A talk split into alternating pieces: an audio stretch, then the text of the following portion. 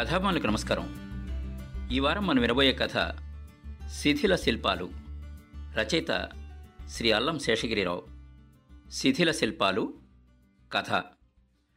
British సామ్రాజ్యపు హయాం మంచి ఉచ్చదశలో ఉంది. సంస్థానాధీశులు sex స్పోర్ట్స్లో మునిగి తేలుతున్న రోజులు. పెద్దపులి వేటకి వేలకి వేలు ఖర్చైనా లెక్క చేయకుండా రోజుల తరబడి అడవుల్లో క్యాంపులు వేసి మృగయా వినోదంలోని రాయల్ థ్రిల్ని అనుభవించడం ఆనాటి రాచరికపు ఆనవాయితీ. రామాపురం ఎస్టేట్కి వైస్రాయ్ గారు పులివేటకి వస్తున్నట్లుగా జమీందార్ రఘుపతి గారికి వర్తమానం అందింది. వైస్రాయ మరొకరా. వెంటనే హాలెండ్ అండ్ హాలెండ్ కంపెనీకి పురమాయించి వైస్రాయ్ గారి బరువుకి ఎత్తుకి తగ్గట్టుగా పులివేటకి తగిన తుపాకీని తయారు చేయించి తెప్పించారు. వైస్రాయ్ గారు దిగారు. అంగరక్షకులు కార్లు మంది మార్బలం గుర్రాలు వేటకుక్కల అరుపులు. ఒకటేమిటి? ఎక్కడ చూసినా మృగయా వినోద కోలాహలం. ఆ రాత్రి రఘుపతి గారి ప్రైవేట్ ఫారెస్ట్లో వైస్రాయ్ గారు ప్రత్యేకంగా దిగుమతి చేయబడిన తుపాకీతో ఒకే ఒక దెబ్బతో పెద్ద పులిని కిక్కురుమనకుండా కాల్చేశారు. ఆ పులిని చెప్పిన టైంకి అనుకున్న జాగాకి వైస్రాయ్ గారున్న మంచి దగ్గరికి టంచనగా తోలుకొచ్చారు. వైస్రాయ మరొకరా టపీల్మని పెట్టను పేల్చినట్టు పేల్చేశారు. రఘుపతి గారి షికారీ నిర్వహణా దక్షతని తెగమెచ్చుకుంటూ వైస్రాయ్ గారు రావు బహదూర్ అని బిరుదునిచ్చారు. తుపాకీ మీద వైస్రాయ్ గారి పేరు పులిని వేటాడిన తేదీ మొదలైన వివరాలు సంక్షిప్తంగా బంగారంతో చెక్కించి ఆ తుపాకీని జీవితాంతం ప్రాణప్రదంగా చూసుకుంటూ ఒకరోజు రఘుపతి గారు కాలం చేశారు. రఘుపతి గారి కుమారుడు నరేంద్రవర్మ తండ్రి గారి తుపాకీతో చాలా చాలా పులుల్ని వేటాడి సంస్థానం పేరు నిలబెట్టడమే కాకుండా ఒకసారి ఎస్టేట్ తగాదాలో అరడజన మంది తిరుగుబాటుదారుల్ని వెంటాడి వేటాడి వైస్రాయ్ గారి తుపాకీతో కాల్చి హతమార్చేశారు. ఆనాటి కోర్టులు ఆ చర్య ఆస్తి రక్షణ ఆత్మ సంరక్షణ కోసం అలా జనాన్ని చంపడం న్యాయసమ్మతమేనని తీర్పిచ్చాయి. అప్పటి నుంచి నరేంద్రవర్మ గారంటే ఆ సంస్థానంలో అందరికీ హడల్. తగువుకి దిగితే తుపాకీ చూపించేవారు. ఆయన చనిపోయారు.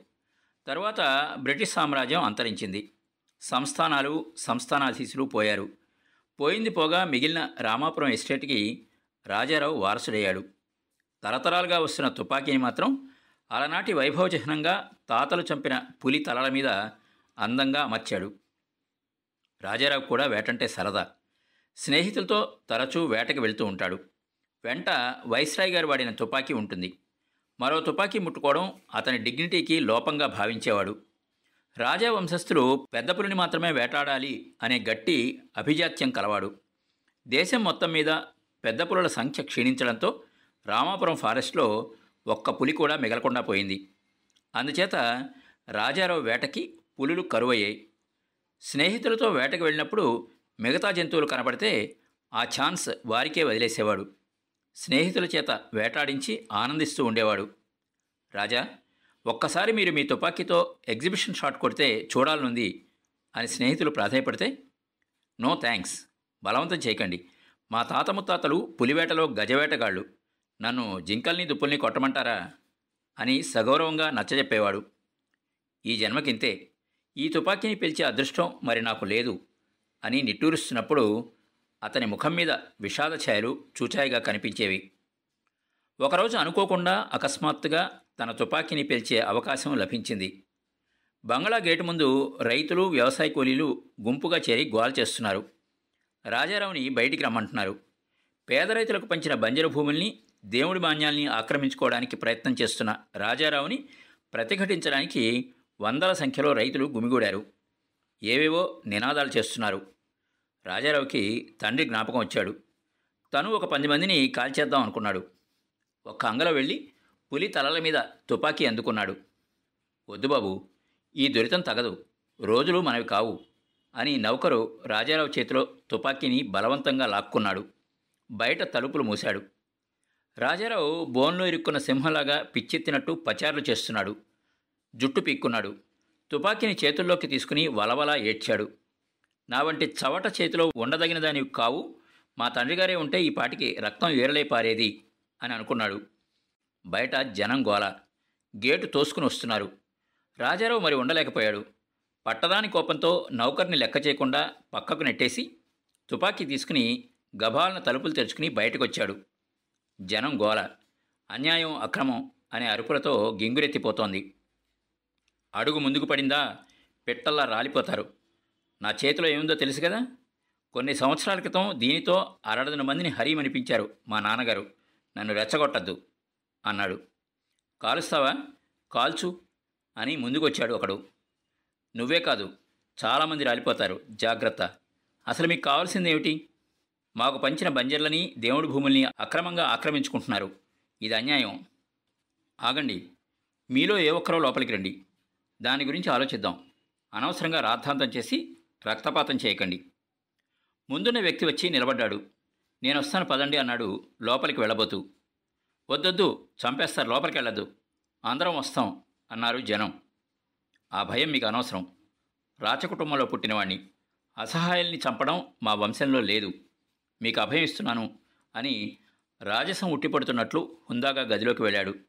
వెంటే వెళ్ళాడు రైతు కూడా. కూర్చోమని ఎదురుగుండా కుర్చీ చూపించాడు. రైతు అనుమానంగా చూస్తూ నిలబడే ఉన్నాడు. పర్వాలేదు కూర్చో అని గంభీరంగా ఆజ్ఞాపించాడు. రైతు కుర్చీలో కూర్చున్నాడు. యువతల వైపు రాజారావు కూర్చున్నాడు. వాళ్ళిద్దరి మధ్య తుపాకీ బల్ల మీద ఉంది. ఇప్పుడు చెప్పు ఏమిటి కావాలి? ఎందుకు ఈ గోల? మాకు పంచిన బంజరు భూమిని కలిపేసుకుంటున్నారు మీ జనం. కాదు అంటుంటే కలయబడుతున్నారు. దీనికోసం ఇంత రాద్ధాంతమా? బంజరు భూముల్ని సాక్షాత్తు మా తాతలు ప్రతిష్ఠించిన దేవుడి భూముల్ని మేం కలిపేసుకుంటా ఉంటాయా? ఒకప్పుడు ఈ ఎస్టేట్ అంతా మాది కాదు. దీనిలో ప్రతి గడ్డిపోచా మాది. మీకు వదిలేదు ప్రజాసేవకి అంకితమైన మా కుటుంబం మీ అరముక్క చెక్క కలుపుకుంటుందా? ఒకవేళ అలా జరిగి ఉంటే అది మా వాళ్ళ పొరపాటు. మీది మీరు తీసుకోండి. సరేనా? లేక నన్ను చంపితే కానీ మీకు తృప్తి లేదా? అది చెప్పండి. నా కంఠంలో ప్రాణం ఉండగా ఈ తుపాకీతో మిమ్మల్ని కాల్చి నేను కాల్చుకుని తర్వాత నేల కొరిగిపోతాను. అరగంట వ్యవధిచ్చాను. ఆలోచించుకుని మీ నిర్ణయం చెప్పండి. ఇక నువ్వు వెళ్ళొచ్చు అన్నాడు. అదేంటి బాబు? ఉత్తి పుణ్యానికి మిమ్మల్ని ఎందుకు చంపుతాం? మా కష్టాలను చెప్పుకుందామని వచ్చాం కానీ చంపడానికి కాదే. ధర్మప్రభువులు మీరు హామీ ఇచ్చారు కదా వెళ్ళిపోతాం అంటూ బయటకు వస్తూ రాజారావు బాబుకి జై రాజారావు బాబుకి జై అని దిక్కులు దద్దరిల్లేలాగా అరిచాడు. జనంలో జయజయధ్వానాలు హోరెత్తిపోతున్నాయి. రాజారావు రైఫిల్ పట్టుకున్న గౌతమ బుద్ధుడిలాగా ప్రశాంత వదనంతో తుపాకీతో బయటకు వచ్చి అందరూ నమస్కరిస్తుండగా చిరునవ్వుతో ప్రతి నమస్కారం చేసి లోపలికి వెళ్ళిపోయాడు. తుపాకీని గోడకి తగిలించాడు. జనం వెళ్ళిపోతున్నారు. అకస్మాత్తుగా రాజారావు అంత మంచి నిర్ణయం తీసుకున్నందుకు అర్థం కాక రాజారావు నౌకరు తికమక పడిపోతున్నాడు. రాజారావు సాలోచనగా సోఫాలో వాలి గదంతా కలై చూస్తున్నాడు. తాతతండ్రుల తైలవర్ణ చిత్రాల మీద సాలీళ్ళు తిరుగుతున్నాయి. నిరుపయోగంగా వేలాడుతున్న గాజు దీపాల గుర్తుల్లో కొడిగట్టిన క్రొవ్వొత్తుల అవశేషాలు మసగగా కనిపిస్తున్నాయి.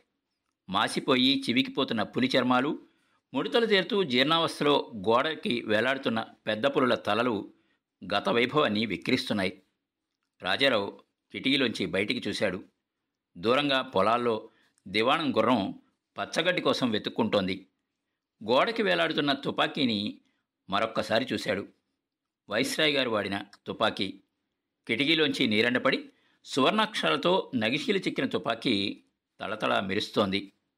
ఒకనాడు ఎన్నో పులుల్ని ఎందరో మనుషుల్ని హతమార్చి తరతరాలుగా వైభవాన్ని నిలబెట్టిన తుపాకీ.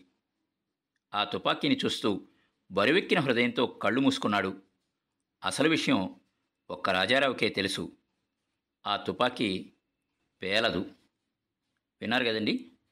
అల్లం శేషగిరావు గారి రచన శిథిల శిల్పాలు కథ. ఈ కథ ఆంధ్రజ్యోతి వీక్లీ దీపావళి పంతొమ్మిది వందల ఎనభై ఒకటి సంచికలో ప్రచురించబడింది. ఈ కథ ఇంగ్లీష్ అనువాదం vice regal gun news Time మ్యాగజైన్లో ప్రచురించారు. మరో మంచి కథతో మళ్ళీ కలుద్దాం. అంతవరకు సెలవు. మీ కొప్పర్తి రాంబాబు విశ్రాంతి ఉద్యోగి ఇండియన్ బ్యాంక్ విజయవాడ.